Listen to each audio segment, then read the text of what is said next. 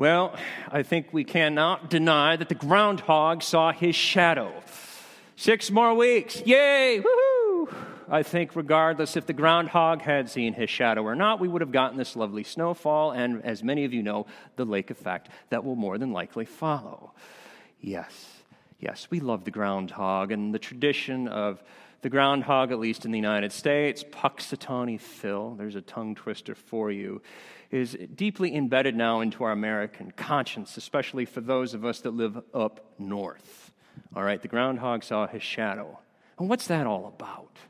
And to some extent, it ties into our celebration today, this feast of the presentation. The Feast of the Presentation technically happened on that same day, February 2nd. We just bumped it to this weekend because it made sense.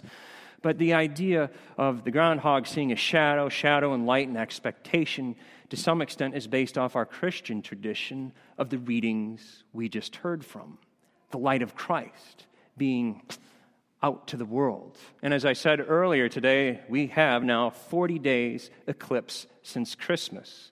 And in the old church, this was a time to mark that all the preparations of Advent and the celebrations of Christmas and what emerges at Epiphany and the wise men now comes to a close today. And of course, winter goes on. Winter goes on. But I love this Feast of the Presentation because I think it reminds us of all the things we present of ourselves today. And I mean that both culturally as well as individually, as families. What does it mean to present of ourselves?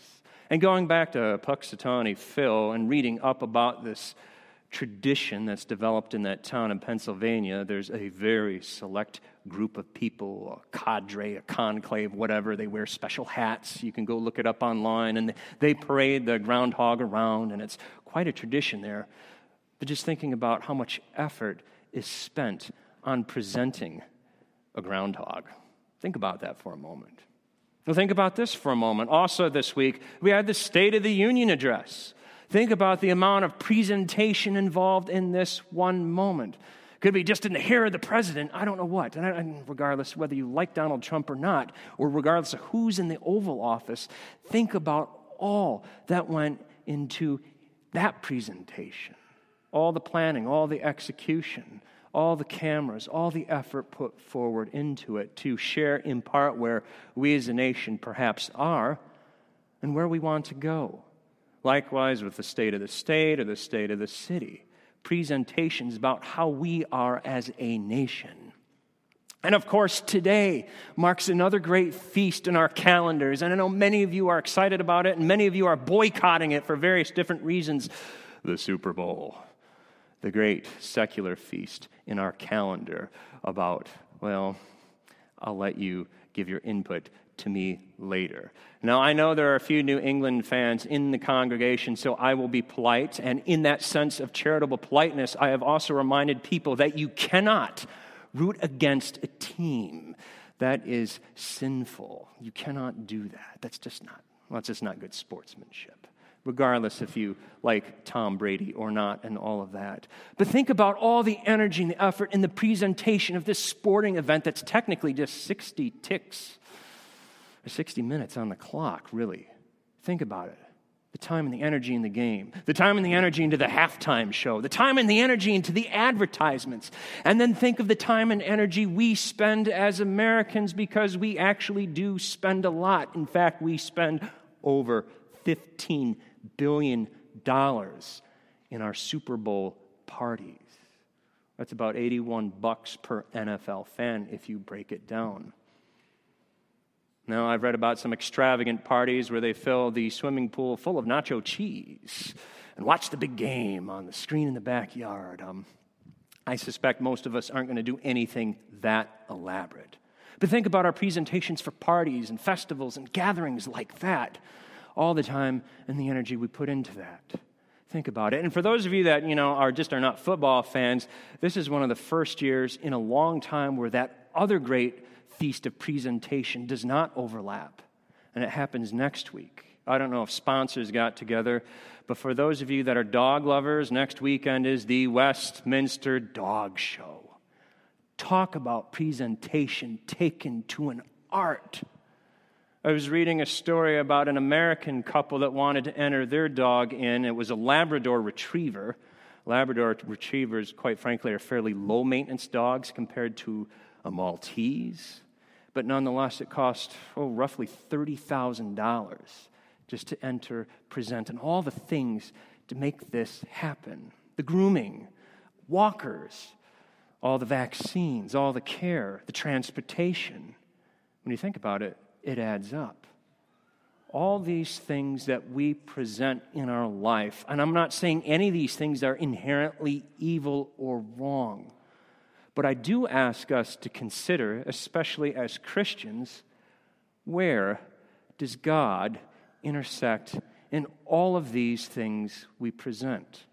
And not just the big cultural milestone moments that we see on TV or even in our life, but also in the everyday in the everyday. I read some survey taken recently that, what is it, about 60% of Americans spend almost 20 minutes getting ready in the morning just to present themselves to the world. Just out for the world. Maybe it's looking in the mirror. Maybe it's doing the hair. And this isn't just a sexist thing I'm saying either, because men are on the rise. Men are actually beginning to eclipse women in terms of time spent in front of the mirror. And I can see that as a, some of the wives are looking at their husbands right now. Oh, yeah, yeah. Imagine all that time we put into our everyday presentations of who we are. And I ask this because we do have to ask where does God intersect into those moments? Because all the effort, all the energy, Super Bowl parties, big things, small things, what troubles me is that these things should bring us together, make us closer, make us tighter, create more social bonds. But are they? Are they? Because we're living in an increasingly lonely culture. And a little bit of statistics to back this up. Prior to oh, the 1980s and even earlier, people who suffered from what we might call chronic loneliness, maybe that's a buzzword, but it was roughly less than 20% of the American population. Nowadays, we're almost at 45% of people who feel just plain lonely. So, with all these things we are expending our time with, getting ready, being together, all of that, we're lonely. And on one level, we can say, well, culture's to blame and all of that, or maybe we could do a better job in our family. But at the same time, we have to ask ourselves at the end of the day, sometimes that's just part of life. Looking outside right now kind of hones that in. Bleak midwinter, Christmas is right, finally over. Get the lights off the tree where that should be all put away. But sometimes that's part of life. And sometimes that's part of moving forward. And sometimes that's a reminder why we as Christians should take our faith like lighting a candle, keeping it lit in those moments of darkness. And one of the things I love about this day are the readings and how they find balance with each other. We have the optimism of the light of Christ on one hand throughout these readings, really. But we also have a sense of, of suffering and enduring and waiting no matter what as well. We, we have this balance. And it shouldn't surprise us that is especially found in the Old Testament readings. We hear about that in Malachi. We hear that about enduring. We hear that about God's people being purified and refined and shaped through all the ordeals they continue to go through. And as we sung in the psalm, we hear that even the ancient Israelites looked at God as a light in their life coming to them, yet even in the present suffering. And the reading from Hebrews reminds us that Jesus himself is no stranger to suffering, taking on our flesh. It almost sounds like something out of Philippians here from Hebrews, beautifully reminding us that Jesus knows the loneliness we experience as he was put upon the cross. But we find that balance with the message of the light of Christ shining through it all in this long reading from Luke that almost takes us back to what we hear at Christmas. A little bit about this reading.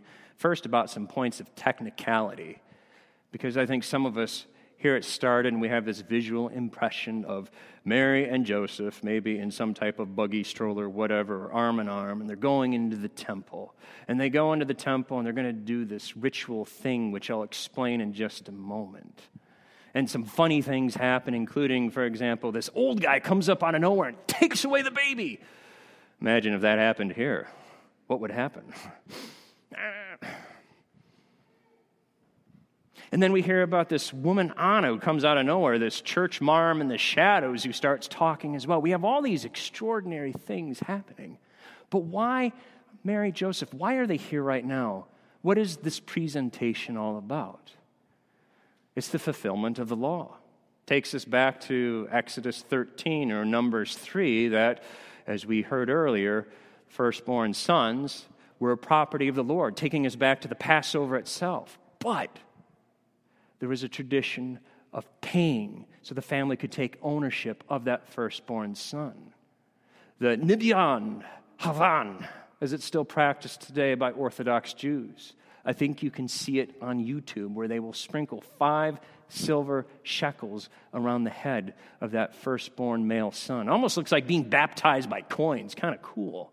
But it's the fulfillment of the law. Jesus as the firstborn male. That's why they're there. And that sounds very much like obligation, the law of what we should do. But what happens following is the light of Christ being revealed as the gospel of our salvation, of what we, in part, should be doing. Now, I mentioned this, uh, this old guy comes out of nowhere in the church, Simeon, takes baby Jesus, 40 days old, however we want to do the math. And, and then, of all things, he takes the baby and he starts singing. I thought about singing the part up there, but nah, that's not going to happen. But in the tradition I came out of, that song of Simeon was blasted in cathedrals in King Jamesian language. Lord, let us now thy servant depart in peace according to thy word, for mine eyes have seen thy salvation, the light to the Gentiles. Very beautifully sung. But as I just indicated, this isn't a cathedral. This is some old guy coming out of nowhere, taking a child. So his voice was not like a cathedral choir. Who knows what it would have sounded like? Why is he doing this? He's doing it not because he's obligated to do it. He's not doing it because somebody behind the screen said, Hey, Simeon, it's cute, go out and grab the baby. He's doing it because he wants to do it. He knows what this child means to the world, what this child represents, what this child is, what this child will do. And likewise, Anna, when she comes out of the shadows and she talks.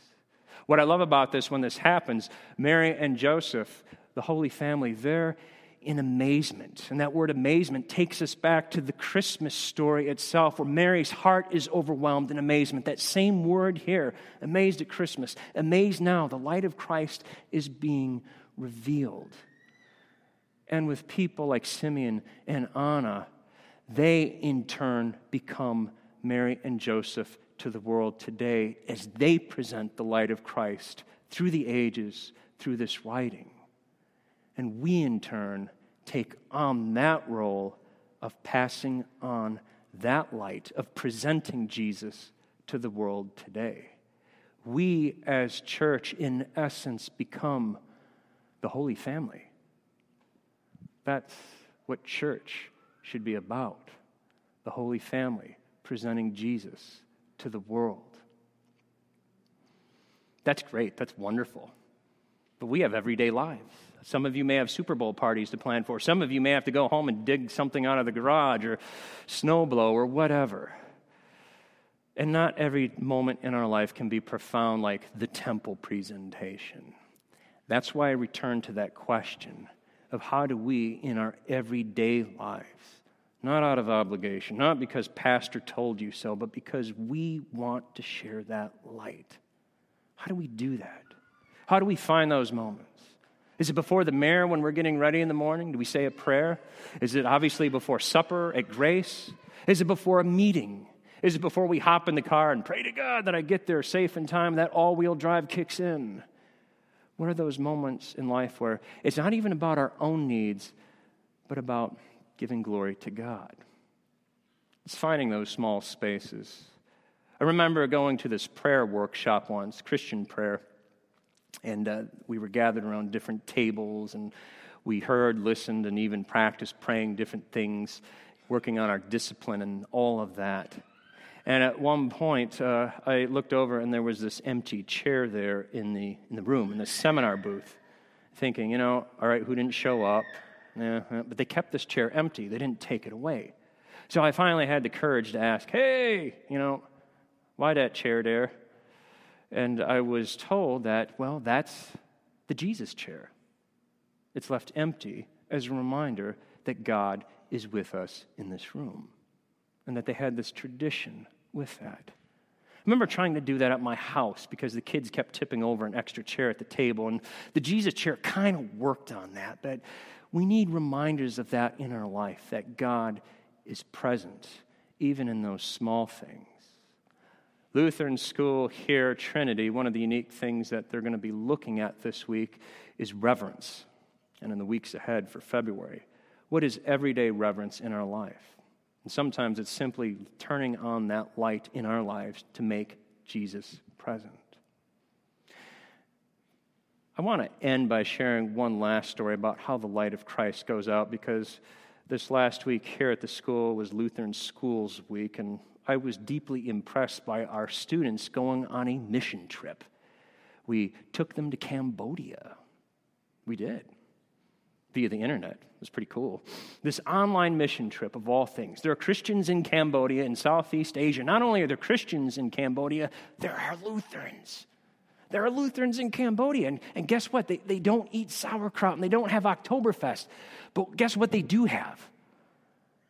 They still have Jesus and they pray. And they may not have the music finesse that we have or the beautiful space that we have, and they have oh, just a lot less than what we have. But in their simple presentation of making Christ coming alive in the world today, I was struck by how our students here were brought into that very idea. No matter how little we think we have, Jesus is still sitting in that chair. The light is still left on. Finally, I think it's best and behooves us in our own tradition here how we keep this light alive is by the very teaching of Jesus himself. And we find that, as we'll put up on our screen in just a second, the creed. The creed itself tells this story of salvation and what Jesus has come to do. So please join me in standing as we confess our faith as found in the Nicene Creed.